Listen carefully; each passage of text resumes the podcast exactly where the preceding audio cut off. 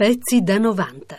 Buongiorno agli ascoltatori di Radio Trescenza, buongiorno da Fabio Pagan, dalla sede RAI di Trieste. Oggi parleremo di scienza al femminile e lo faremo ricordando la figura troppo a lungo dimenticata di una scienziata inglese, Rosalind Franklin, che giusto 50 anni fa, nel 1953, fu tra i protagonisti della scoperta della struttura della doppia elica del DNA.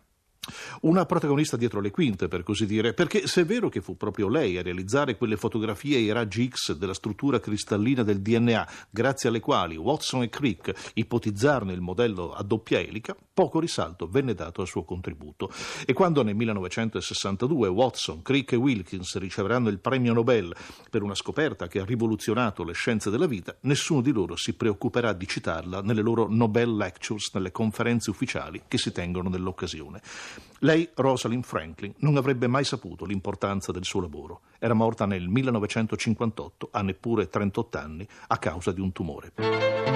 25 aprile 1953 James Watson e Francis Crick pubblicano su Nature un articolo che in meno di mille parole con un'illustrazione semplificata rivelava al mondo come il DNA, il manuale di costruzione di ogni essere vivente, fosse una molecola dall'elegante forma di doppia elica. Maurice Wilkins, premiato con il Nobel nel 1962, è il concorrente britannico di Watson e Crick. Nel suo laboratorio vengono scattate le migliori fotografie a raggi X della molecola. Tramite l'interferenza e molta matematica, le immagini a raggi X indicavano la posizione degli atomi della molecola. Ma non è Wilkins a scattarle, lo fa una ricercatrice capace, come si dirà in seguito, di produrre fotografie a raggi X tra le più belle mai scattate in qualsiasi campo della ricerca. Si chiama Rosalind Franklin. La Franklin aveva raccolto dati che provavano che il DNA doveva avere una forma circa elicoidale e che doveva essere fatto da due filamenti.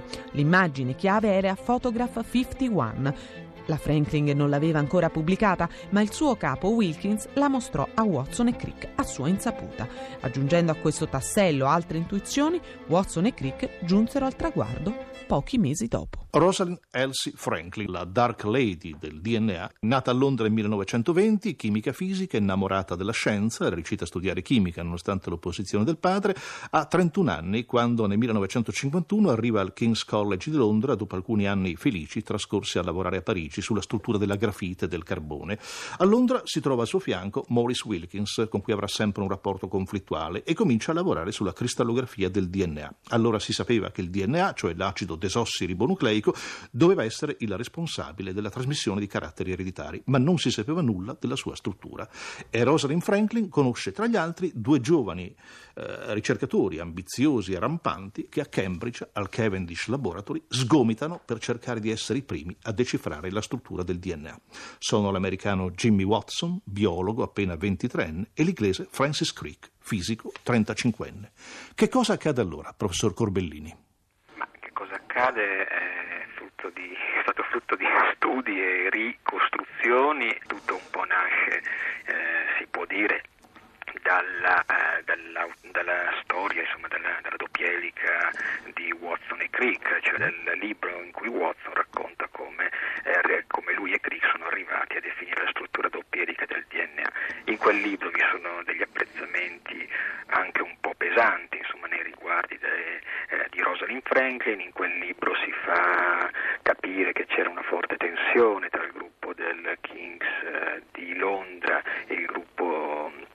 eh, il Cavendish, quindi diciamo sostanzialmente tra il direttore di quel gruppo che era Randall e Bragg e quindi si crea un'atmosfera in cui sembrerebbe che Watson e Crick in qualche modo abbiano eh, sottratto dati all'insaputa eh, della Franklin e che poi alla fine insomma, non abbiano riconosciuto i meriti che la Franklin effettivamente aveva. La situazione ha, ha a monte insomma, una serie di equivoci che nascono nel momento in cui la Franklin arriva a Londra, eh, Randall gli scrive di fatto una lettera da cui lei capisce che sarà l'unica a occuparsi in realtà di definire la struttura del DNA, ma Wilkins ci sta già lavorando e lui crede invece che la Franklin sia stata eh, assunta per aiutarlo a decifrare la struttura del DNA. I due partono subito con un rapporto proprio conflittuale, a quel punto Wilkins fa tutta una serie di mosse sbagliate per cui lascia nelle mani della Franklin del delle forme diciamo, di DNA che sono più adeguate per ricavare l'immagine che poi lei insieme a Gosling ottiene e quindi eh, diciamo, si alimenta questa tensione nel gruppo e fa sì che insieme alle difficoltà che la Franklin aveva al King's College sostanzialmente eh, Rosalind Franklin viva in un modo, si può dire, insomma, con, con forti disagi tutta quanta la situazione. Ecco, perché che clima c'era al King's College? Ma il clima al King's College è ricostruito molto bene da uh, Brenda Maddox, la quale... In questo libro che è appena uscito. Esatto, la quale dice che sostanzialmente eh, non era tanto un problema per, uh, per, la Franklin quello di essere uh, una donna ricercatrice, d'altra parte Randall e il comitato scientifico del King's, quando lei un'audizione nel 50 mi sembra, immediatamente la assumono, la prendono tra i ricercatori perché era veramente bravissima, veniva da Parigi dove invece c'era un clima e rapporti insomma, tra ricercatori molto meno, per così dire, eh, chiusi nei riguardi per esempio di donne che svolgevano ricerca scientifica, ma in modo particolare, secondo la Maddox, era la situazione, diciamo, erano de, delle, delle con, dei conflitti di natura piuttosto religiosa, quelli che rendono disagevole la vita alla Franklin al King's College, dove era un ambiente diciamo, cristiano dove c'era, mentre lei diciamo, era di eh, religione ebraica, insomma, e quindi il conflitto era questo, oltre al fatto che chiaramente eh, c'è tutto il problema dei ricercatori che dopo la dire, che, che, viene raccontato anche in un altro libro della serie sulla Rosalind Franklin, dei ricercatori che dopo aver svolto le loro attività di, laboratorio si recavano a discutere i dati in pub per soli uomini, per cui la Franklin in qualche modo avrebbe percepito come un, un ulteriore senso di emarginazione tutta quanta la situazione. Certo, ciò non toglie comunque che in quel famoso lavoro pubblicato su Nature il 25 aprile 1953, assieme all'articolo classico e storico di Watson Creek, c'era anche un articolo della, della Rosalind Franklin. Sì, ma eh, diciamo che era chiaro che il, la Franklin stava dando dei contributi molto importanti, per cui il, il ruolo della Franklin è stato eh, se si può dire immediatamente riconosciuto eh, per quanto riguardava la, dire, gli studi di tipo strutturistico eh, sul DNA va allargato l'orizzonte storico. Eh, dobbiamo dire che prima del, del, degli inizi degli anni 60 nemmeno Watson e Crick erano così famosi per la scoperta della struttura del DNA, perché a nessuno gliene importava niente che il DNA fosse una doppia elica o meno, soltanto quando si è capito come si replica, quando si è trovato eh, la, eh, la, polimerasi che lo replica, quando diciamo, la biologia molecolare si è costruito un apparato concettuale tale per cui la struttura doppia elica acquisiva un senso che eh, attorno al quale si poteva proprio riformulare teoricamente tutta la spiegazione della vita, a quel punto c'è stata diciamo, l'esplosione per quanto riguarda il DNA, il DNA è diventata l'icona della biologia del Novecento. A questo punto però va anche tenuto presente che Franklin è morta nel 58, ma quando la Franklin, credo nel, alla fine del 53, nel, 50, nel 53 stesso, credo si sposta a un altro college eh, e si va a occupare della struttura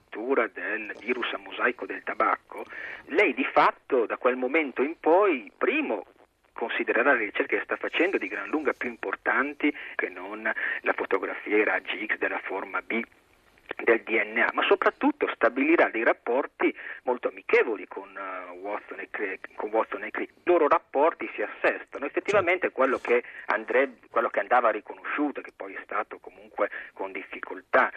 riconosciuto, è che infatti lei lavorava alla pari ed è, ed è stato un momento, diciamo, ha dato un contributo eh, molto importante allo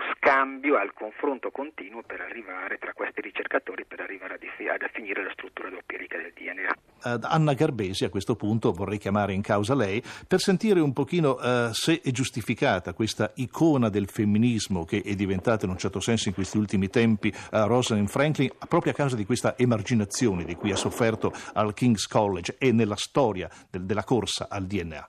Eh, personalmente penso che i maltrattamenti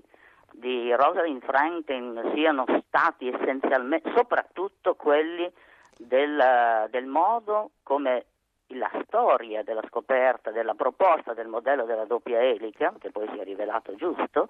eh, viene raccontata da Watson. Cioè, questa è la cosa, secondo me, che ha, eh, in un certo senso, fatto, è stata la cosa peggiore che è stata fatta a Rosalind Franklin, ma nello stesso tempo è stata tale la, la malagrazia, per non dire di più, di Watson in questo racconto, che ha, secondo me, poi paradossalmente portato al maggior riconoscimento internazionale del ruolo di Rosalind Franklin in questa eh, nella, nella, doppia elica del DNA. Cioè è mia impressione, ed è una pura impressione, che se Watson non avesse scritto quel libro o non l'avesse scritto nel modo in cui l'ha scritto, presuntuoso, da, da eroe della scienza, da, eh, non, non, ci sarebbe stato poi per Rosalind Franklin il riconoscimento che oggi è unanime. Quindi io non ho dubbi sul fatto che la vita delle donne nella ricerca fosse allora difficile, ma sono convinta che Watson, con questa sua stupida modo di raccontare le cose per apparire lui l'eroe di questa storia, prima di tutto e avanti tutto, ha costruito in parte, ed è straordinario che l'abbia fatto a proposito di una persona con la quale aveva dei buoni rapporti amichevoli finché lei è stata viva, ha costruito quasi il carattere opposto al suo, cioè di una persona irascibile, trasandata, sciatta, chiusa, senza fantasia. Mi preme dirlo, immediatamente appena uscito il libro, eh, gli allievi e i collaboratori ultimi della Franklin, in particolare Aaron Klucken,